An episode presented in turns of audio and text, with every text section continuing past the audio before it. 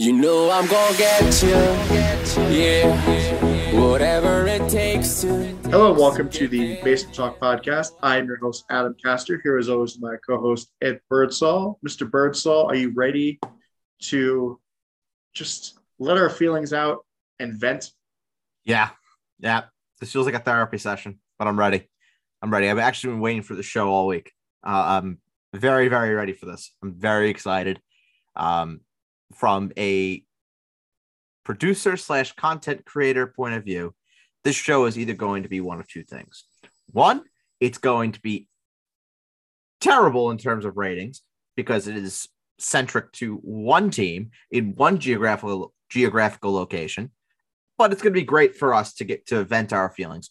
Or number two, it's going to be fantastic and it's going to be wonderful for all parties involved. I am leading the latter more so than the former. Or maybe I'm hoping. I don't know. We're going to find out. Well, I am hoping for the latter because obviously you want to put out good content. Oh, I think this has the makings of, of very good content because they're going to be. Um, I, yeah, there, there are things that have been simmering. I, I, I have to say. Yeah, but before that, you know, as we usually do, just because it wouldn't be a Basement Talk podcast without a deep sleeper. Yep. What is your deep sleeper, or who is your deep sleeper? Uh, my deep sleeper is being an adult, something that Gerard Gallant does not know how to be. My deep sleeper is me after recording back to back podcasts. fair, fair, fair. No, actually, there is there is uh, something that I wanted I wanted to uh, to point out for anybody who is who is curious in this kind of stuff. Um, so I don't know if you I don't know if you know this about me. I don't know if you do. Maybe you do. Maybe you don't. I, I don't. We're gonna find out. I'm is a, it that you like the Shawshank Redemption? Because I do know that. well, well, I did watch Shawshank, and Shawshank was was was qu- quite incredible. It was f- amazing. But um, I'm a big history buff. I do know that. Okay, know that so you're you a big fan of history. I love my history. I love my well, history. especially yeah, like genealogy, because I know that you have a very storied family background yes. of criminal, like crime bosses and stuff like that. Oh, Omerta. I can't say anything. Fair enough. Can't, can't say anything. Can't confirm or deny. But um, big history guy, and they have a series on Disney Plus of all fucking places that it's Nat Geo. So right away, anything Nat Geo is going to be fucking incredible. But basically, what the series is, and maybe it's something that you'd be interested in. I, I, I don't know. I don't know, Adam. But I'm a big fan of history. basically what they do is just like using all sorts of modern technology they drain away the oceans and like they reveal what's on the bottom and they look at like shipwrecks and mysteries and, and, and stuff like that like the last one that i was watching this was this was last night and i will be watching it after we record back-to-back podcasts uh, it was on the titanic which i thought was fascinating That's really cool. That's actually really cool. Yeah, yeah, and then like they they break down, like you know how like there's the um the myth about how the Titanic was up in the air and split. Yeah. They basically confirm or deny whether that actually happened. That's like a big um uh, conspiracy theory as to whether or not that, that actually happened or or not. And the, the short answer for actually, you know, I won't say anything for all the people that actually want to watch it. I won't spoil that that, that part. Leave it as a tease. yeah, it- it's it's I, I I- won't spoil it, but very very good. And they have like they did a whole bunch of uh, there are a whole bunch of World War II ones, like uh, uh, German U boats. Like there was another one that I was watching where there was a German U boat that was sunk right in the Gulf of Mexico that they uh, dug Wait, up. what? Yeah. In the Gulf of Mexico? Yes. Oh yeah. Interesting. Yep.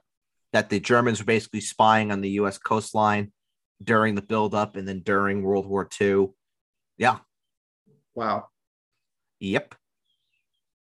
And like they and even more so, like it's not just ships and shit like that. Like they were they did a whole breakdown about the um about the Gulf of Mexico, the oil incident Yep, the oil spill. The big. Yep, they did uh, a whole what was that, breakdown on that, which I thought was really cool. yeah, It, it was just really like the history nerd in me really uh, is coming out, and there are four seasons of this. So I'd be fine if it was just ships. To be honest with you, because I want to know. majority of just- it is. The majority of it is, and like lost cities and, and shit like that. It's really, really, really cool. You, What about the Bermuda Triangle? Did they talk about that? yes, there is. So it's not an episode of the, the series, but there's like a special edition one that they have that is just uncovering, or I forget what the, the name of the series is called, the top of my head, but it's um uh, uh un, unveiling the Bermuda Triangle or something like that. So talk about like, is the Bermuda Triangle actually a myth? Why do so many so many ships sink there? That sort of thing. Yes, correct. Uh, let me just look up uh, the name of the of the series, so that way I can give the series the proper cred before uh, before Nat Geo decides to come after us and uh, and and shut us down. Um, shit, I literally was just I was just watching it last night. Well, while you're here, I'm gonna. do, My deep sleeper isn't actually me. Drain reporting to drain the Bermuda Triangle. drain the Bermuda Triangle. Interesting. Yes, and then it's like drain the oceans, and then it's drain the Titanic, and uh, drain the oceans, World War II ship edition, you know, shit like that. That's like um, was it on the I think it was on the History Channel. I watched it in high school. It was like a series where what would happen if humans just disappeared off the face of the earth one day, and like how the earth would evolve, and uh, how like all the buildings of all the cities would all be covered in foliage, and what the what the animals would would be doing at that time. It's really really fascinating. They used like uh, I guess either like simulations or computer generated uh, graphics to kind of recreate that a little bit. So history is always interesting, and that's not and like yeah, history and nature like it's a it's a really good combination for me. See, I like I like the planet Earth stuff, but some of it after a while, like it puts me to sleep. Yeah, the narration doesn't help with that. No, uh, Sir David Attenborough does not do me any favors. I love him. I love him. I'm not gonna I'm not gonna shit on my man David Attenborough, but the, the voice just like it's it's it's like it's like listening to the rain and trying to go to sleep. Is a cure for insomnia. Yes, yes, a panacea for the soul. Yeah. So my actual deep sleeper that's not me uh, is the weather. You know how hot it is today in Utah? You know how cold it is today in New York?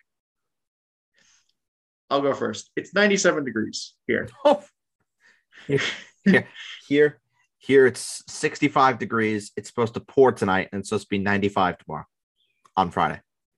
Wow. Yeah, you'll, I mean, you'll be hearing you'll be hearing this on Friday, so it, does, it doesn't uh, matter anyway. You'll be hearing this Friday. So happy Yeah, Friday, everybody. And it's supposed to be uh, 95 ish throughout the whole weekend. So, Good. the Lord. yeah. And the nice thing is that, you know, there's no humidity here because you're, It's just dry heat. I literally live in a desert.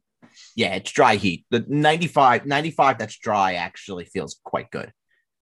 Mm, I wouldn't say quite good, but it doesn't hit you in the face like it would if it was humid. If it was Fair. humid, Very fair. Very fair. because I bet your 95 on Friday is going to hit you like a bus when you Yep. walk outside. Yep. And I'll be I'll be at the beach in the morning. Uh, how can you be at the beach when it's that humid outside? I mean, geez. Well, that's why you go in the morning. Yeah. You go in the morning. Nice little three day weekend though. Love that. Friday, Friday, Saturday, Sunday. And then back to work on Monday. And then I'm off for some random day on Tuesday. Uh, yes, that's right. Well, your birthday doesn't, sorry, that day doesn't fall on Father's Day this year. that day. that day in particular does not fall on Father's Day this year. Nope, it is not, not on Father's Day this year. I get my own day. Thank God. Yeah. Thank God. Sorry. You're- Did you're you not want me to mention? Did you not want me to mention that, it, that Tuesday was your birthday? Go- go- please go for it. You're older, you're wiser. I've accepted Yep. it. I'm clo- I'm closer to 50 than I am to uh, the year of my the, to the day of my birth. Very interesting. I mean, it's Hey, true though. you- You're closing in there, Bucko. That's true. Um, two months from Monday will be my 26th birthday. Yep. That's crazy. August 20th. Yep. That is nuts. See, this is this is true podcasting connection right here. We both know each other's birthdays by heart. Yeah. And let Well, me tell was- you, let me let me tell you, for all the people at home, I don't remember birthdays. I suck with birthdays. Oh, I am the worst with birthdays and phone numbers. That's outside of my immediate family. See, phone numbers I'm actually good with. Phone numbers, phone numbers I'm I'm very good with. Directions I'm very good with. But birthdays, terrible. But my work husband, I know his birthday. Birthdays I can ballpark. Like I always every year I get Adam's birthday wrong. I'm like it's July. It's I know it's early July, but like July 7th, July 11th, and he's he's like nope. But So I have, I have a um, an, an ex and a family friend of ours that have birthdays in September on back to back days, and when I was with her, it was very easy for me to remember because I always say, "Well, you're older, you're first, you're this day. She's younger, she's the next day." So very easy for, for me for me to remember. It's like those those those little those little tricks to the trade is how I remember I remember those uh, my birthdays. Like my dad's birthday, I know is the day after Christmas. That's easy. My mom's birthday is five days after New Year's. That's easy. Matt's birth Matt's birthday, I just I just I just know. I just know. yeah, my well, Can't forget that my- one, unfortunately. yeah my my cousin's ex her birthday was actually the same birthday as my grandmother so it was easy to remember that. Uh, my grandpa and my sister's childhood friend their birthdays are on the same day. And i think also my cousin her birthday's on that day too. It's like That's weird. we, we have a lot of birthdays in, in september. September so september may and february are the three most popular months in my family for birthdays. And yet here i am all by myself in August. But my brother-in-law's birthday is in August, and his birthday is actually my, mom's half birthday, which is weird. So That's very weird. easy to remember, but weird. Very much so. So birthdays are fun. Anyway, Fuck that- birthdays. that's the that's the grand scheme of it. Fuck birthdays. Ladies and gentlemen, just letting you know, you get to 21, it's a great fucking birthday. And then after that, it's a year closer to the grave. Uh, one of my other friends actually, his birthday was on the 14th, and he was like, "Man, I feel old as shit." He was turning 26 also. He's like, "Man, I feel old as shit." That's how I feel. That's how I feel. I feel fucking ancient. My back hurts. My quads are fucking killing me. Played five hours of, of pickle on Tuesday. My quads are destroyed. My back is killing me. Playing golf tomorrow too. Playing golf on Sunday. Playing golf on Tuesday. Like God, I'm fall. I'm gonna fall apart before I get to 26. Yeah, I mean, you're playing pickleball like you're back in eighth grade gym. There it is. There it is. There's the accent. I heard it. You're, you're, you're, what did I say? Pickleball. Pickleball? Pickleball. You're playing pickleball? Pickleball. Pickleball. No, no, no, no, no. See, yeah, I, I will find. I'm going to find the clip of pickleball, and yep, yeah, you're you're gonna notice your own accent. I notice it occasionally. Okay, good. I haven't edit- good. I haven't edited my vo- my own voice in a while, but um, I, I I do notice. I was on a podcast with work where we have uh, we have a pod like the CEO ha- had a thing where he's like everybody in the company should like we're doing a podcast where everybody in the company it's like a profile on on yourself and we're going to send it to clients so they have like an idea of who the, of like what kind of person they're working with like what their interests are Who the fuck they are? and their background. And so I was talking about how my grandparents used to live in Fort Lauderdale. And I'm like, and I listened back to it and I really said Fort Lauderdale or Fort Lauderdale. Fort Lauderdale. Yeah. Although I don't say Florida like most people from Long Island say Florida. Florida. Florida. Florida. I don't say I don't say Florida. I say Florida. I don't know. See, it depends. It depends. If I really got to think about it, I'll say Florida. But if I'm like if I'm mid sentence, I'm free flow. Florida. My grandparents lived down in Florida. F L A H R I D A. Florida. Honey, pack the bags and we're going to Florida. We're gonna go to see my sister in Boca. Oh God, that's literally that's it's like half my family. That strike a nerve with you, Adam? Yeah, a little bit. Okay, good. Brought back some repressed memories. Good, good, good. Uh, yeah, we have, a, we have a few snowbirds still. Speaking of suppressed memories, you ready to rip band-aid open? Yes. God. Well, All right. Okay. What do you want to talk about first? Do you want to talk about the series, like the playoffs as a whole? I I or- think it's then- important. I think it's important to talk about the regular season first. I think it's important to talk about the regular season first, then talking about the playoffs as a whole, and then going into what's next, what the future of this team looks like, where the Rangers are going to improve, what subtractions could happen, what additions could happen, and just kind of then giving like a broader scope into what next year could could bring. I think that's kind of the way we do it. Yeah. Also, did you see that fucking Shea Weber trade that just ha- that happened today? Jeff Gorton is unbelievable. How he got that contract off the books is a miracle. He is he is incredible. I love him. I love Jeff. Now that'll change if he decides to offer sheet Kapokaka. Oh, would you be shocked? Nope. I wouldn't be shocked one bit. One bit. But No, he's gonna season. he's gonna offer sheet Georgiev. No, I think Georgiev is unrestricted free agent. No, he's restricted. He is restricted. Yeah. Oh, no, nice. Oh, nice. Okay, yeah. we'll get something for him. Cool. Or maybe he'll uh, offer sheet Julien Gauthier, who's also a restricted free agent. Good with that.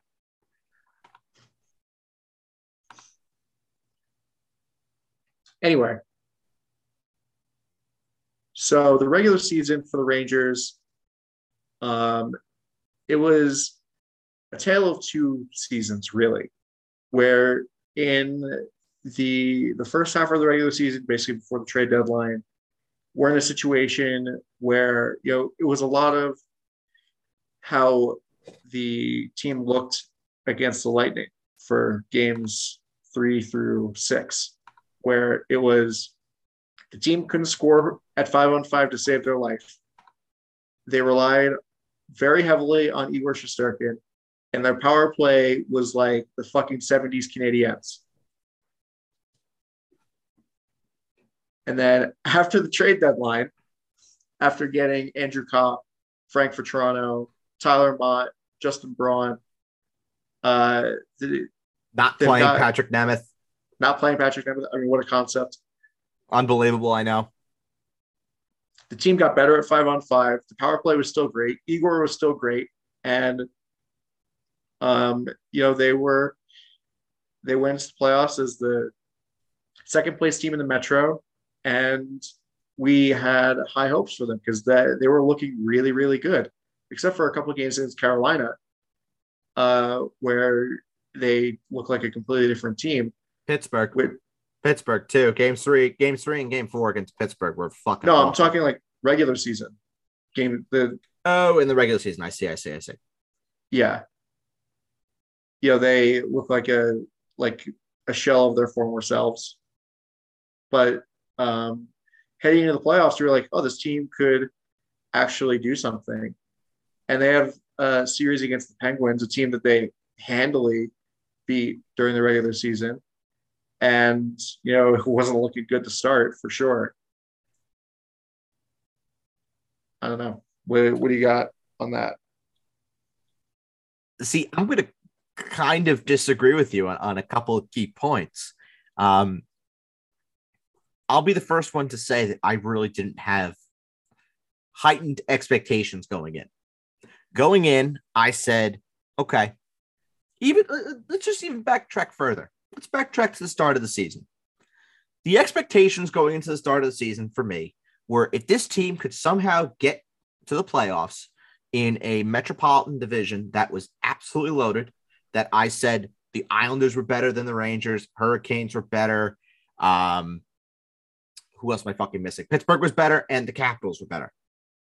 They were better teams, I thought, at least coming in. So I said automatically that's a steep hill to climb to topple those teams. As you progressively got along, I said, I was keep saying to myself, okay, you know, there might be something here, might be something here. And then, you know, expectations were raised a little bit of like, oh, okay. Kind of knew deep down in like December, January, we kind of knew that this was going to be a playoff team, but we didn't know how far they were going to go. And the expectations then changed from, okay, we're a playoff team. We've gotten there. Now what can we do? What what can we do with this little thing that we have going on known as the New York Rangers with obvious areas that needed to be improved. As you had mentioned, the five on five play was dismal. The power play was fine enough, but very much shades of the old New York Rangers before the deadline, after the deadline, pre playoffs, and during the playoffs, relying on the goaltender to bail the team out at certain spots. Igor Shesterkin stood on his head. He's Vezina Trophy winner for a reason, not official, but it's basically official without being official. And they needed to make additions, and they did. Andrew Copp was great. Frank Vatrano was great. Justin Braun was incredible, perfect. I love him for the sole reason of I didn't have to see Patrik Nemeth on a nightly basis. Tyler Motte was fantastic. But going into the playoffs, that stretch run of when the guys, you know, finally came in, settled. Copp basically was a point of game player and entering the playoffs while he was on the well, whilst he was with the Rangers. Frank Vatrano fitting perfectly on the on the first line with with Chris Kreider, Mika Zibanejad. Motte was perfect for a bottom six. Then he missed uh, what was it a month or so with uh, a lower body injury. Adam. Yeah, I think so. Something like that. He did miss. Did he, he missed a few games, or if not the whole series in Pittsburgh. I think I think it was like 14 games that he, that he missed total. I think was the number. I'm not hundred percent positive on that, but uh, he was great for a bottom six when he was there. And Justin Braun really steadied the ship. I thought on on, on our third defensive pair with Braden Schneider, who by the way, Braden Schneider is awesome, and we'll be talking about Braden Schneider when we talk about what's next with the Rangers um, at, at at the end. We're just getting started here. Um, but going into going into the playoffs, I mean, I was I wasn't thinking, oh yeah, this team could win against Carolina because I, I I mean I said it Well, immediately. I did. I didn't. Either. no, if you if this I team was like- get past Pittsburgh, the rest is house money, and you you, you Yep. just fucking go for it. And I'm like, and, and you know what?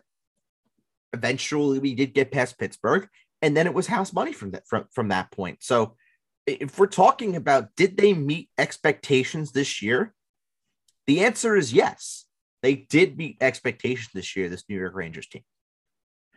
Yeah, and you know, judging by the series, the games against Carolina, you know, the game where he where Georgiev basically stood on his head against the Hurricanes, notwithstanding, you know, the Rangers looked considerably worse against the Hurricanes, and you know, going back to the games that they played against the Hurricanes in the bubble, because obviously they didn't play the Hurricanes were in the in the Central, I think is what it was called. Yeah. In the 21 season. And they had to play the Lightning in the in the first round of the oh uh, the second round of the playoffs. Uh, but you know we both of you both you and myself didn't think that Carolina was going to lose to the Rangers. You know we thought that like the Carolina had their number, but you know it turned out that the Rangers, you know, with Igor with that power play, Carolina couldn't win on couldn't win on the road to save their life their lives either, and that really helped. But um, and also helped just- that Carolina's power play was fucking inept. Yes, and they came out incredibly flat in Game Seven, like ridiculously flat in Game Seven. on, Carolina on home ice too, which is which Yep. is crazy. And and you know, I'll, I got to give credit to the the home environment that Carolina uh, has. that, cr- that that crowd gets loud, and you know that was a hostile environment for a young team like the Rangers to go into in Game Seven. And I I thought winning that kind of game is huge. Is huge for the development of this team because it's one thing to win a Game Seven on home ice in friendly confines in overtime and the euphoria of it all. It's another thing to go on the road and win a Game Seven convincingly. Yep. Convincingly. By the third period, it was just anxiety at that point. Like there was, I didn't actually think the Rangers were going to blow that lead. Uh, that yes, had. by by the third period, we were saying, "How are the Rangers going to fuck this up?" While deep down saying they're not going to fuck this up, right? They're they're just not going to fuck this up. Please don't fuck this up. Because, like, please don't be the Leafs. Please, for the love of God, don't be the Toronto Maple Leafs. I- I- exactly right. But they they surpassed expectations at that point. And like I said, for the development of the core group of players that we have, especially the young kids, it's huge, huge that you you were able to go on on on the road in Game Seven and win in that kind of environment against a really, really good team in in Carolina. Which, by the way, I do want to point out and say that yes, probable that the series would have been a different story if Freddie Andersen was in goal over Antti Raanta, who did stay Yeah, the Rangers would have won. The home. Rangers would have won in six or five instead of seven. Eh, I can't. I, I, I can't say that. I can't say that. When I'm putting when I'm putting my unbiased cap on, I can't say that. Well, the way that Antti Raanta was playing, you knew that, that, like at home, especially, you knew that series was going to seven. Absolutely, but but at the same time, I also want to point out the whole the whole bullshit argument that carried with the Rangers of, oh, but they're only beating backup goaltenders. Guess what? They can't win either way because if we beat the backup goaltenders, oh, you just beat backup goaltenders. If we lose to backup goaltenders, it's ha, you lost to backup goaltenders. So you can't fucking win. You cannot fucking win with these idiots that exist on hockey Twitter. Well, why don't you tell those Maple Leafs fans that they lost to a 42 year old Zamboni driver that works for them? Fair. How about that? Fair. Fair point. Just saying. Yep. I'm not like not saying anybody in particular, any Dom decisions in particular, but um, yeah, I some of those takes were atrocious.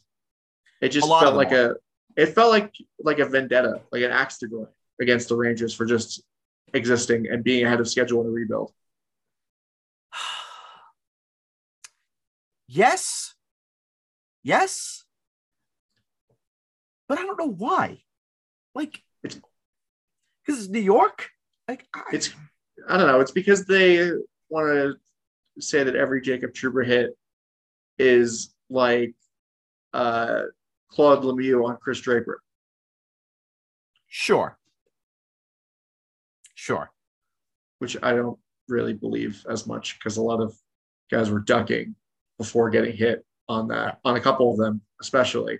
Fair. But um, uh, that's not why we're here. And the Lightning series happened. Yeah. I mean, look, I'll be the first to admit also, expectations were then through the roof when we went up 2 nothing against the Lightning. They were. They were. Because it was it, it was feel good, like, wow, we're up 2 nothing against the two-time back-to-back champs. Like that's ridiculous. Well, the thing And let, is, let me tell you something for someone that was there in the building game one, holy shit. Like, you, you want to talk about hot? That place was on fire game one. Yeah, and it was a no lose situation because if they beat the Lightning, that's like, wow, I cannot believe they beat the Lightning. We're going to the Stanley Cup final. Fantastic. And probably getting smoked by Colorado. right? And if they lose, it's like, well, nobody expected them to make it this far. You know, this is a great learning experience. Yeah. Yeah. But at the end of the at the end of the day, and I thought I thought Jon Cooper said this perfectly, that it was a young team that had, not had the experience of getting that far, and they just simply gassed out. They played what? 24 games in a matter of 48 days. something like that. I mean, they were playing every other day for a couple for like a month and a half, Right. essentially. Right. Without any extended time off or or anything. The Lightning came out flat in games one and game two. But then they got their legs back when the Rangers were starting to lose their legs. And absolutely 100% Jon Cooper is 100% right. That the Rangers just got they got tired. They got tired, they got gassed out, and the Lightning were fresh. And not even fresh, they were also experienced. They had been there before. They had done this. So it wasn't like it was a huge surprise that the two the back-to-back defending cup champs were able to impose their game at times when we were struggling for legs. Yeah. And the Lightning are just a more well rounded team. They're better five on five. I mean, the goaltending is has has been more proven in the playoffs, I would say, than, than Igor. But yeah, the defensive structure, I talked about this in the Stanley Cup preview, but their you know their defensive structure is really good. And they're they're a better overall team than the Rangers, and that's not a hot take. I mean, they're the back-to-back defending Stanley Cup champions. They were able to get the matchups they wanted even when they weren't there. Like I- can recall game five, we are saying, oh, yeah, uh, Jon Cooper's not going to be able to get Cirelli on the ice with Mika and with Kreider. What happens? They still find a way. They're making changes on the fly. They're getting Cirelli on the ice at all times. That's a team with experience. That's a team that's been there and it's done that before. And that's what it just comes down to. And, and, and we'll get to this because this is coming up shortly. It's better coaching. It's better coaching as well. And, and there, there are two coaches in the National Hockey League, maybe three, that if you said right now that they would come to the New York Rangers and Gerard Gallant would have to go, I'd be like, okay, bye. Yeah, there's three. One of them was, well, one is available and one was most recently available until he got hired. And then the other one is playing tomorrow night. And the other one is playing tomorrow night. Correct. Jon Cooper, Bruce Cassidy, and Barry Trotz. Yeah, I mean that you're absolutely right because Gerard Gallant, I mean, he's a good coach, but he has his flaws. He's still an old curmudgeony guy that makes dumb decisions. He's a hockey player. That's He the is a- problem. He's well, a he hockey is- player. Legitimately, he is a hockey player. and, and that's what that's like that's what drives me nuts and and i guess we're here we're here we're gonna fucking talk about it with him not playing Kaapo Kakko in game six. We're here. Like th- this this is when this shit just goes off the rails. Now what the fuck is he doing? Like okay i understand you want to change some things up right? But in what fucking universe is this new york rangers team better at any points with Kevin Rooney and Dryden Hunt in the lineup over Kaapo Kakko. Please, please, Adam, explain that to me. Like, I, I'm on my knees. I'm begging. Well, in a vacuum, Dryden Hunt being in the lineup is not a bad thing. In a I- vacuum, sure. But also knowing what we know now about Ryan Strome's injury and how hurt he is and was at the time, why in good conscience would you play him? Why? Because apparently a period and a half of Ryan Strome was better than a full game of Kaapo Kakko. One leg, Ryan Strome on a busted pelvis, one leg, who could barely skate, is your second line center. Yep. over Andrew Copp, who has been who performed well as a second line center, and that's the one line that you don't change. Also, you shuffle all the other lines, but you leave that one. I don't get it. It makes no sense to me. It makes no sense to me.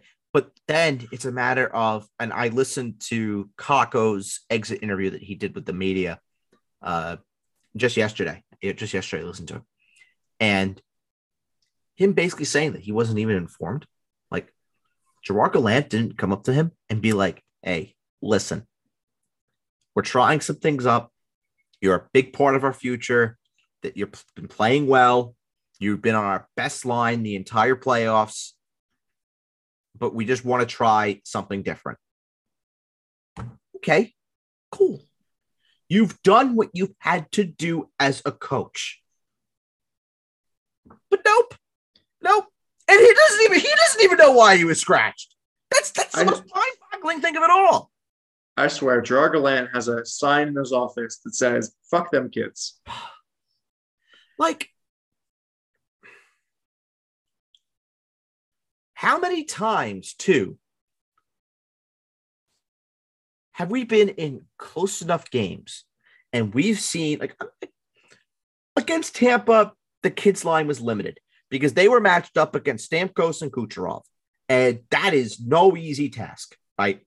But against Carolina and against Pittsburgh, our best line, period, in, in both series was Yep. the kid line. They're still playing. No, I, I don't think they they played more than 12 minutes in any playoff game. Like Yeah. make it make it make sense. When You have Barclay it- Goodrow who's out there. Like and, and don't get me wrong, Barclay Goodrow, he, he toughed it out.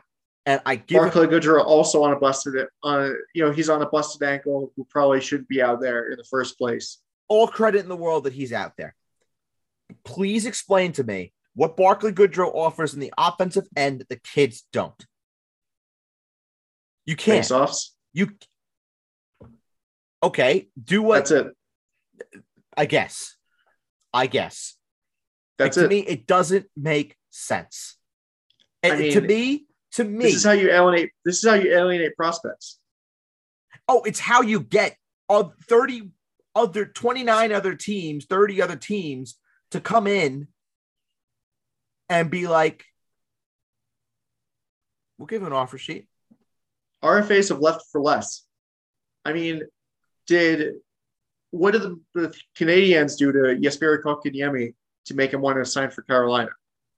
I mean, I don't know, but you know, Vitaly Kravtsov notwithstanding, because he actually signed a uh, a contract, a one year contract, which is That's another crazy. discussion that's coming. But I mean, if Kaapo Kakko gets signed to an offer sheet, do we even know if the Rangers are going to match Nope. at that point? Nope. No. And and and, and before that, I thought it was taken to the bank. I thought it was taken to the fucking bank. That Kakko gets a bridge deal, like somewhere in the range of three years, three and a half, four million a year, and that's it. And it's done. I don't know now. Yeah, And I I, know mean the Rangers. gonna The Rangers don't have a lot of cap space either. They have know? ten. They have ten million in cap space. I don't know. I don't know if that's an updated number with Sammy According Blais to- resigning. According to Cap Friendly, their projected cap space is eleven million nine hundred thirty-three thousand five hundred thirty-one. Okay, so then I I'm on Spotrac. So then the the number probably is updated with Sammy Blais. So then it's ten million. And if you buy out, if you buy out Patrik Nemeth, then you would get some relief there, right? I mean, yeah, no team is going to pay Kaapo Kakko 10 million a year. But say you have Jeff Gorton up in Montreal, drafted Kaapo Kakko for the Rangers on a rebuilding Montreal team. He could promise Kaapo Kakko top six minutes. Well, listen, who wouldn't have drafted Kaapo Kakko in that draft? It was it was either him or Jack Hughes Correct. at- in the in the first round. Correct. You think Jeff Gorton is not going to think is going to is going to not think about giving Kaapo Kakko an offer sheet? He's going to think about it. Of course he will. should. As he absolutely fucking should. And quite honestly, I don't know if the Rangers will match. I, I I don't. And that that scares me because then then you have a dilemma of well now what do you do? What's the next move at right wing? because we have we, we have a we have a hole at right wing with Kaapo Kakko. Without him, we have an even bigger hole at right wing. And, and the move then would be to bring back Frank Vatrano. Like, listen, I love Frank. I love Frank. I hope he comes back on a team friendly deal. But I see him, I could realistically see him with the way that he played in the regular season with the Rangers and in the postseason. I could see him getting a four or five year deal somewhere else. It would be classic Lou Lamoriello to give Frank Vatrano a four or five year deal to go play with the Islanders. It'd be fucking classic. He yeah. Did it, he did it with Ryan Clowe, gave Ryan Clowe a six year deal after the Rangers made their cup run. Ryan Clowe, that's a name I haven't heard in a long time. And he played for a year and then retired. And that, and, Yep. and that, that was it. But I, I could see with, with Vatrano, you know, I, honestly, if we're looking at the deadline acquisitions and who is the least likely to come back, Vatrano is least likely that, for me. For Which me, kind of sucks because he did really well for the for the team in the playoffs. He did really well. And that's the problem is that he's gonna he's in line for a significant race. He was playing on the first line with Kreider and Zibanejad. He was terrific for us. He's got a great shot. Some team is gonna want to pay for that, but he said he wants to come back to the Rangers. I don't know if we're gonna be able to, to afford it though. It's the Like- money. So Adam, Adam, let's just play. Let's just play a little game, shall we? Out of all the notable free agents that we have, if you want to write these down, you can. Might be a little bit easier to sort them out. Out of and putting numbers into the mix as well. Ryan Strome, Kaapo Kakko, Frank Vatrano, Tyler Motte, Justin Braun, Andrew Copp who would you think are going from most likely to least likely going to be back with this team next year? Well, I think that Chris Drury, really likes Andrew Copp. And I think that Andrew Copp would be great for this team as a second line center. Um, I think he would be most likely to come back. And then um, probably Frank Vatrano, even though it's going to be tough. Uh, and then Tyler Motte, and then Justin Braun, and then Ryan Strome. Where's Kaapo Kakko? Oh, Kaapo Kakko is probably in between Vatrano and Motte. For me, it's Copp one, Kakko two, Braun three, Motte four, Vatrano five, Strome six. Yeah, I mean, And I don't you know, go the, ahead. Go the ahead. funny thing, sorry, the funny thing is, uh, Vancouver fans, you look at them in, in uh, you know the NHL subreddit, they're like, we love Tyler Motte. You're he like you're gonna love Tyler Motte. He's one of our favorite players when he was in uh, Vancouver, and he just seems like an all around great guy. Love And Tyler be- Motte. I would be ecstatic, ecstatic if Tyler Motte were to uh, come back for the Rangers. I love Tyler Motte. And if he if he were to resign on a two or three year deal, I wouldn't be complaining at all. But I think there's going to be a team out there that's going to pay a bottom six forward three or four years at maybe two and a half, three, maybe three and a half a year, and that just ain't it for me. The Uh, old Barclay Goodrow contract. no, I don't think Motte gets six. No, no, no, no, no, no, no, no. But if if Motte's willing to sign for three years at two and a half, sure, I, I- I'm in. I'm in with that. But if it's three for three and a half, I don't know if I love that that much. Like I said with Vatrano, I think he probably gets a four or five year deal somewhere. Ryan Strome is in it for the bag at this point. He's 29 years old. He's probably gonna get a five or six year deal, and he'll probably be in a. He'll probably have a market where he can command it. I Um, have such a love hate relationship with Ryan Strome. It's ridiculous. the lasting memory is going to be him missing an open fucking net. Which time they say sarcastically. True, true. Um, with Braun, if Braun is willing to come back on a one year deal and be a seventh defenseman, I have no problem with that. No problem with that at all. Yeah, I'm just saying Braun is like lower on my list just because I don't know. Braun Maybe is very replaceable though. He- he's very He's old. He might want to go to another team. He might even retire. Who knows? Yeah, yeah, definitely possible. Uh, Kakko for me, I think it's pretty self-explanatory, and Copp, the age-old dilemma that is Andrew Copp. I just don't think he's worth giving a six-year deal out to. If it's if he wants six-year lesser term or four years higher term, it's like stuck in a rock and a hard place between a rock and a hard place. Because uh, for me, I don't think Andrew Copp is a second line player on a Rangers team and gets to a cup final. I just don't. Probably not. And you know, you want to have some room for growth for the kids. Also, You've already given out your bad bottom six, understandable long term contract to Barclay Goodrow. You can't do that twice with Andrew Copp now when your number is very small this year. You can't do it. yes, You And- cannot do it. Andrew Copp. I mean, Andrew Copp's good because he can't. He doesn't just play center either. He, Yeah. he has a lot of versatility. He can play both wings. Um, you can move up and down the lineup. Right. Mhm. And I think that that brings value to the team. Absolutely.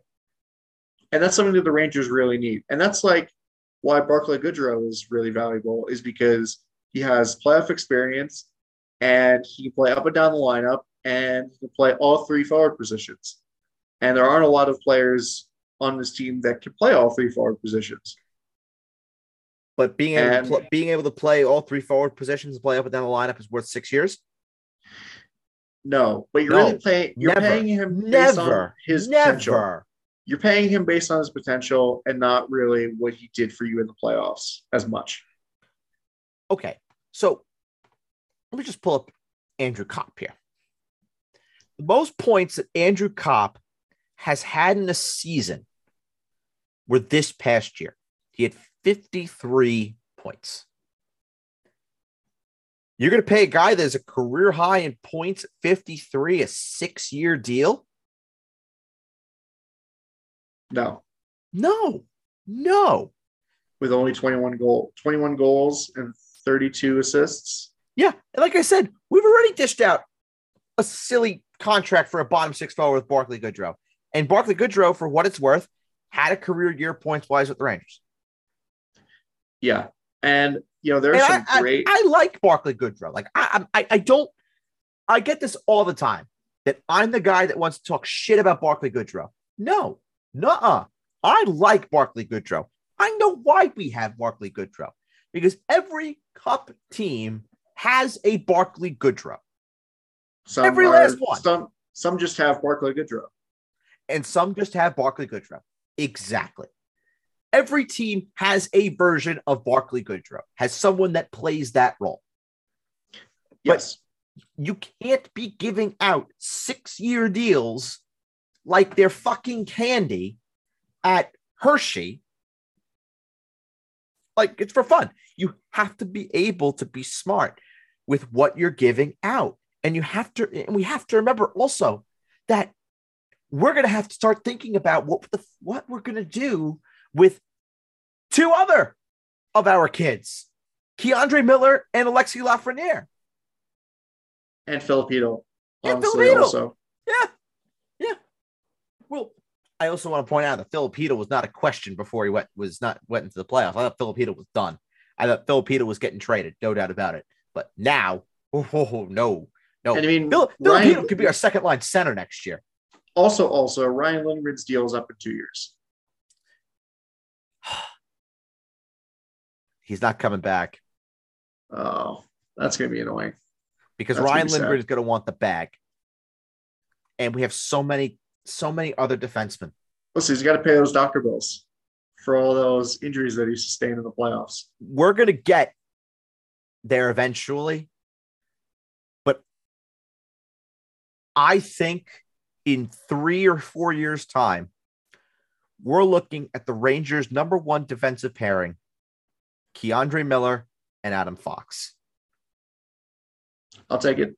That is the pairing. And then number two pairing, who we'll get to also in a minute, Braden Schneider, partnered with somebody else who, when we talk Not, about not Jacob Trouba no, or eh, or Jacob Trouba. because because also this also goes it, with it. Jacob Trouba and Chris Kreider have no moves that expire at the end of 2023, 20, at the end of 2023, 2024 season. One of them is getting dealt. Probably. One of them is getting dealt. There's no doubt in my mind. Chris If Kreider's I had- contract is not is nonsense, and Jacob Trouba's contract has a potential to age pretty poorly in the future. If I had to guess as to who the guy is that would get moved, my bet right now is Jacob Trouba. Jacob Trouba's an old 28. Not even know. an old 28. It's just we have so many other fucking defensemen. Well, like uh, you know, yeah, Nils Lundkvist. Ever heard of him? Missing persons started an APB for Yeah, and- and- Nils Lundkvist and Zach Jones. yeah, and you could also you could also say the same thing with uh with left wing, that maybe Brennan Othmann is the guy that replaces Chris Kreider. well, I Brendan don't, Hoffman but, but Brennan the- Othmann, right- he can Brennan play on Othmann right. and Chris Kreider play two totally different games. So I don't know how how you know comparable that you know really is, to be honest. and you know you can put him on the right too, if you want. Who Kreider or Othmann? Hoffman. You could, you could. Yeah, I mean, wingers are a lot more versatile. That, like, I don't know. I don't know about that. We saw Alexi Lafreniere try and play on the right wing with Kreider and Zibanejad during the regular season, and he, oh, that was bad. Yeah, I mean, also uh, Libor Hajek is an RFA. No, I'm just kidding. Not on my podcast. You're going to talk about Libor Hajek. Nope, not here. Nuh-uh. No chance. No. chance. Sorry. Uh, other defensemen, you know, you have Matthew Robertson, who's there as well in in Hartford. Yeah. Yeah. I, hmm, I don't I don't know. So I just feel like I feel like Matty Robertson is probably going to be one of those guys that gets traded for somebody. I re- I, I don't know. Well, I mean, people have been saying that about Zach Jones too, because it's just Gerard, Gerard Gallant just is goes to lengths, the lengths that he goes to avoid playing him. Man, I'm, I really sounded like Brett Kaplan right now, but the lengths that Gerard Gallant goes to avoid playing Zach Jones is ridiculous. It's stupid. It, it really it really is. But let's just play a hypothetical game right now. Say the Rangers are a borderline playoff team next year, maybe fighting for a wild card. We're, be, we're, we're lowering the bar, you know, being realistic with our expectations because it's obviously not going to be the same team as it was. But let's just say, right?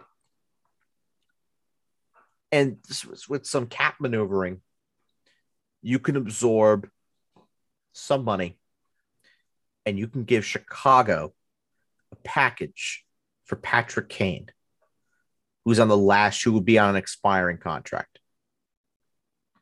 You get Patrick Kane as a rental, and you have Patrick Kane come in and either play on the first line with Kreider and Zibanejad, or or the dream scenario, put him on the second line with Artemi Panarin, and you recreate Panarin with Kane.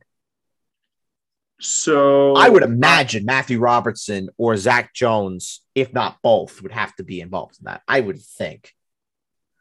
I'm curious. I'm going to look at. So Patrick Kane had, oh wow, he had 92 points last year in Mhm. 78 games. That's not bad. I mean, it's still. Well, no, it's not as bad. It's not as good as his last full season. Adam, come on now. Come on now. We're, we're, we're trying to water down the fact that he had 92 fucking points. I know, Come on now.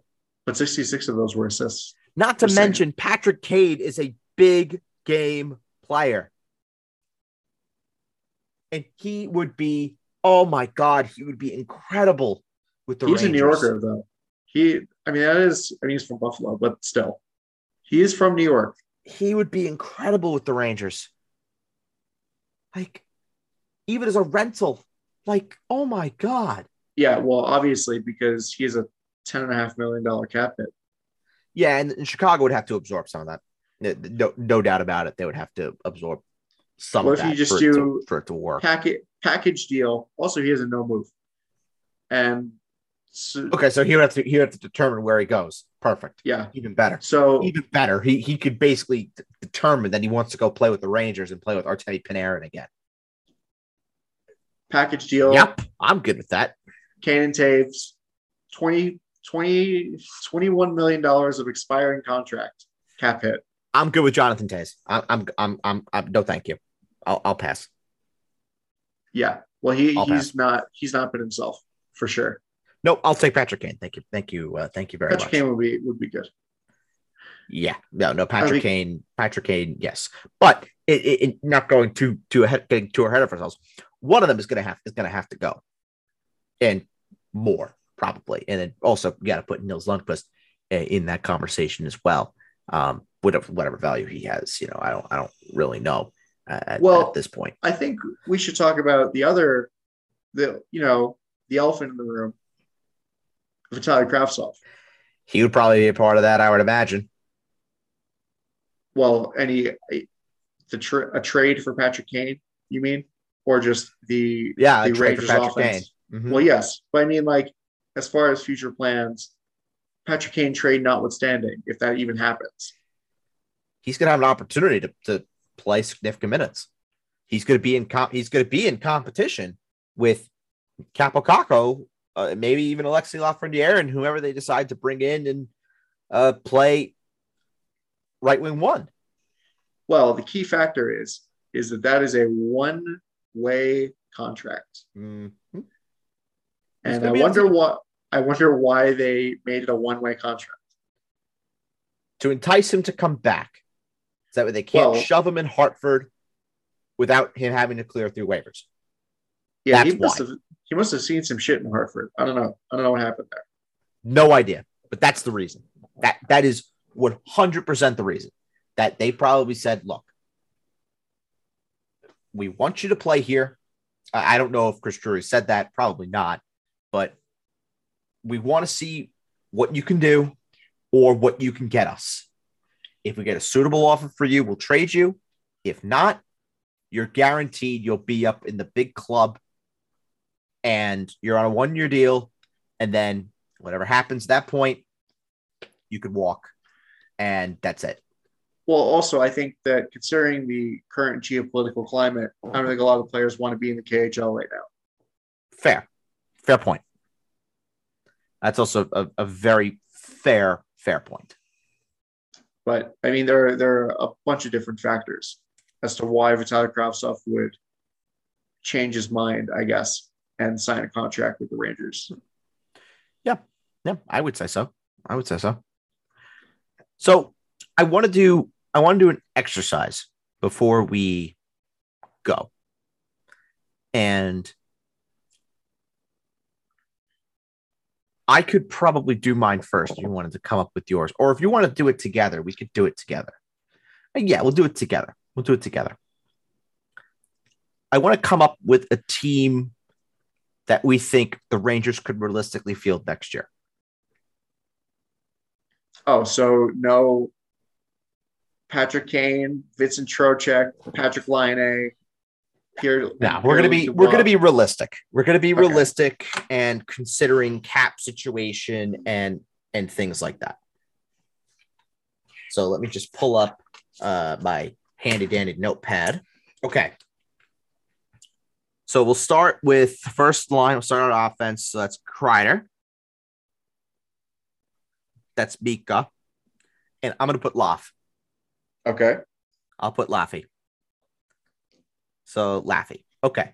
Number two, number uh, second line. Artemi Panarin. I'm gonna put Filipino there, and I'm gonna put a uh, Kaapo Kakko. There. Okay. Third line. Barkley Goodrow Uh, probably in the center, I would say. or left wing doesn't matter. Yeah. Now the now the question now becomes, if we're looking at free agent centers, who is gonna who could be had at an affordable cost? And there was a name that I had heard that it wasn't even from anywhere. A, a buddy actually sent it in a group chat that I'm in, and I was like, "Wow, I I actually kind of like that." And the name that was mentioned was Paul Stastny. You know, I was thinking the same thing. I was like, you know, Paul Stastny would be interesting, but he's bit, he's, I don't know, old. He's 36. He's Yeah, but, uh, it's not what he used to be. No, he's not what he not what he used to be, but for a guy that probably would take would take somewhere in the range of three million on a one year deal, maybe to come in and a guy that is successful at the faceoff dot, sure, why not? Yeah, I mean, he had 45 points last year, 21 goals, 24 assists in 71 games, but like, He also has a career win percentage, the faceoff dot at 57%. yes, and he is a good mentor for our other centers. You know, Yeah. like Phil, like Filipino, for example. Yep. I- so I would probably put I would probably put Paul Stastny down. Interesting. And Paul Stastny can play either center or left wing, according to Cap Friendly. Yep, he can. All right, so we'll put we'll put Stastny down as our third center. So then our right wing is that Kravtsov? Probably All right, we'll Or- Tyler Motte, maybe. well, I was going to put Motte on the fourth line, Okay. so we put Motte in the fourth line. Probably going to be in need of a of another center for the fourth line. And there were a couple names that when I looked that I do kind of like. Um, I would say Darren Helm on Colorado, but I don't know if I really want two 30 high 30 year old centers um, to be my third and fourth line guys. Don't know if I love that too much. Um, Marcus Johansson in Washington, but he may go, he may be in line for a little bit of a raise. So I don't know if I love that too much. Um, but the one name that I, I came across that I really do like is Brandon Sutter From the Canucks? from the Canucks. Huh. It's not a not a bad idea. He was hurt. He was hurt this year. You could bring him in on a friendly enough contract, and maybe you get something done there. And then another name that I do like as well, Mathieu Perreault with the Canadiens. What about Kailer Yamamoto of the Oilers? As a restricted free agent, though, at 23, I don't love that. I would rather I would rather be going for a guy that's that's an unrestricted free agent. Personally, Also, Evan Rodrigues, then he's available. he might be in line for a little bit of a raise. Maybe Kyle Turris. Kyle Turris is interesting. I don't know if he's washed or not. That's the thing. Yeah, but you're asking to play fourth line minutes, Yes. so it's not like It's not the worst thing in the world. No, if he it's- it's ends not- up sucking. it's not the worst thing in the world, but but now this this is like the question. If we're considering cap the cap numbers into this, say Kakko Kakko comes in at three at three million a year. Let's just say Stastny comes in at three, Motte comes in at two and a half. Then you cut Nemeth, so you get some savings there. You're you're you're still you probably have about three and a half million to go and spend unless unless you're going to move Motte and have Motte be the center and then do something like Sammy Blais on the left and Ryan Reaves on the right. Oh yeah, Sammy Blais is still here. Yeah. That's what that's that's what I think that could happen if they don't sign anybody else. I'm going to do that actually. So Tyler gonna Motte put- can't play. Doesn't isn't listed as a center, He's listed as a center on um, on Spotrac. Not on cap friendly. He's listed as a center. I know it more as a winger, but if it says he can play center, I'm good with that. I've always known him as a winger. So It's weird. It, yeah, cap friendly. It says left wing, right wing.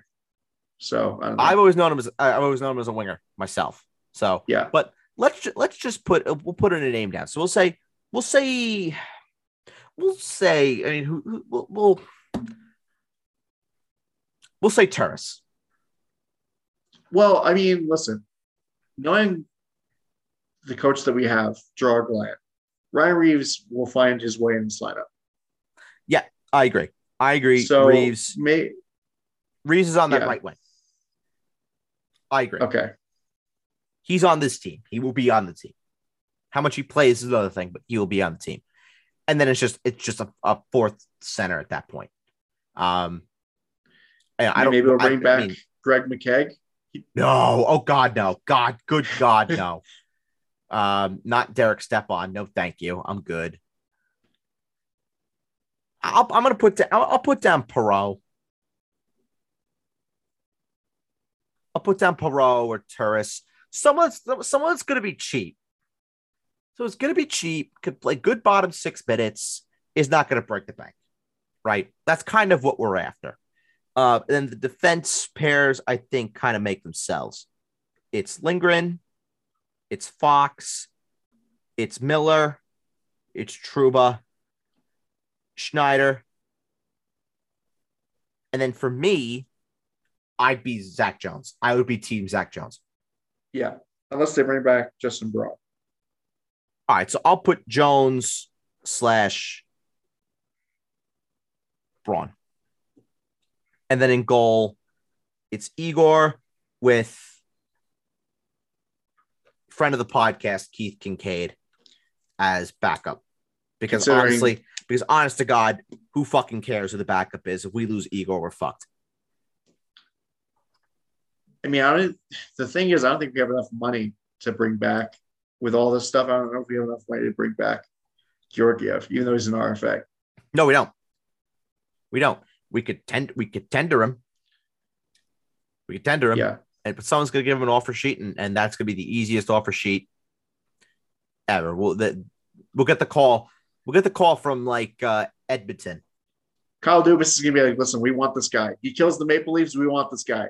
Kyle Dubas, yeah, Kenny Holland as well. Like Kenny Holland will be will be on the phone from Edmonton to uh, Chris Drury. Yeah, we just gave Alexander Georgiev an offer. Oh yeah, yep, take him. You're good. You're good. Give us a draft pick. All right, Ken. Goodbye. Yeah, that's probably what's gonna happen. And he, he's he's gonna start somewhere. I, I have a funny funny feeling. Well, the thing is, Georgiev needed, you know, he needs to be in a good situation where he's starting regularly. Yeah. And I think that if he signs in either Toronto, because Jack, Cam- you know, they're going to let Jack Campbell walk probably because they don't have a lot of cap space either. Um, you know, Edmonton. he's going to be Edmonton Edmonton. makes so much sense. Edmonton would be very interesting. And honestly, like Georgiev leave would be great because we have uh, a couple goaltending prospects in the system that we need to get them some experience in the show, like Yep. Tyler Wall and Adam Huska, Yep. Or our good friend Keith Kinkaid. Or our good friend Keith Kinkaid, or Olof Lindbom, who's also Yeah. pretty solid. Yeah, But uh, there's pl- there, there are plenty of in-house options that we can Yeah, that we can choose from. Tyler Wall and Adam Huska are actually free agents, by the way. And so is Keith. Keith, you could bring back. I, I'm confident that if Chris Drury were to call Keith and be like, "Hey, Keith, we need you, we need you to come back up, uh, Igor," Keith would be like, "All right." Finally, he is probably what he would That's- say. That's a, that's a direct quotation too, by the way. Keith would in fact say, "I." Yeah. Keith Kinkaid. He's played for all the New York teams except for the Islanders. Keith Keith would love every fucking second of it too. Yeah, because Keith Kinkaid's just that kind of guy. He's I very love easy. Keith. He's I chill, laid love him. back. He's fantastic. Love him. Absolutely adore him. And I would Benoit Allaire would have such a great time with Keith Kinkaid. He's the only former Devil that I really actually unequivocally like. Um, Patrik Elias, I, I, I, had a, I had a soft spot in my heart for Patrik Elias. Interesting. Brian Rafalski too. Yeah. Well, I mean, I Mike Rupp. Mike Rupp. ooh, that's a good one. I do love me some Mike Rupp. Yep. Um, Former former Danbury Trasher, Danbury Trasher legend Mike Rupp, by the way. true, very true. Who else? Who else from the Devils? So I say I was I have a soft spot for. Uh, not Adam Henrique. He can go fuck himself. Please do not mention that name on this po- on this podcast. No Alec Martinez either. That's a that, that's a slur. Oof. That should be bleeped. Uh, it might. It might. Who scored the the overtime winner in the 2014 Stanley Cup Final? Bleep. Bleep. Uh, Don't That's know right. who that is. Don't Don't know who that is. Redacted. Redacted. Redacted. Redacted. Uh, honestly, Ryan Clowe, even though he played for the Eh. Devils for a year. Eh, I didn't really have much an affinity an affinity towards Ryan Clowe. It's just kind of like, yeah, okay. Honestly, even though he's played for two teams that I hate, Andy Greene is like really likable. Fuck. Andy Greene. Come on. Fuck Andy Greene. No, thank you. I'm good. Okay. No. I'm just I'm just trying to have a look here and see if there are any players that we are just forgetting about. And I would I would make a good bet that there are people listening to this right now that are just screaming at us. Who are Devils fans? No, that are probably Rangers and Devils fans and are like, well, what about this guy? So you want the 11 players that have played for the Rangers, Islanders, and Devils. Sure. Why not? Pat Conacher, Joel Bouchard, Aaron Asham. Oh, that's a name. That's a throwback. That's a name. That's a name. Aaron Asham played for the Islanders? Yep. Aaron, Okay. That's- where I know Aaron Asham from playing with the Islanders. That's where his his big claim to fame is. For me, it, it- it is the Islanders. Uh, Mike Mottau, Kevin Weeks. Love Kevin Weeks. I love Kevin Weeks. He's a vibe. Kevin Weeks is a vibe. Fantastic. A good friend of ours. Devils fans are not gonna love this one, but Islanders and Oh. Rangers fans are gonna love this one. A good friend of ours, Michael Grabner. Oh, big fan of Michael Grabner. I love Michael Grabner. That was a fun trade. I remember that trade. That was the Yeah, trade, the that was a fun 2018 trade. trade deadline. Trade deadline. Number five, are you ready for this name? I'm really gonna put some Rangers fans and, and Islanders fans really back right now. Are you ready for this one? Mhm. PA Parenteau. Oh, geez. Oh, oh, are we playing NHL 2009 right now? Li- literally, literally. Debut for the Blue Shirts in 2009. Wow. Good God. Number four, Mike Dunham. Three, Vladimir Malakhov. Sergei Nemchinov. And number one, I'm very mad that I did not think of this one. The fucking Beezer himself, John Vanbiesbrouck. Really? Oh, very Yep. nice. before before ladies and gentlemen, all, all, all your Rangers fans out there, before there was a Henrik Lundqvist and before there was a Mike Richter, there was a John Vanbiesbrouck.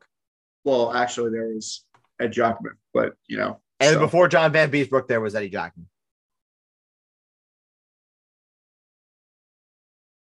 well, That was fun. Well, okay. So you want before before we go, this is the last thing that we do before we. Start. What about. Zach Zach Parise play for the Devils? He's pretty good. Fuck Zach Like- Parise. Fuck him. Um.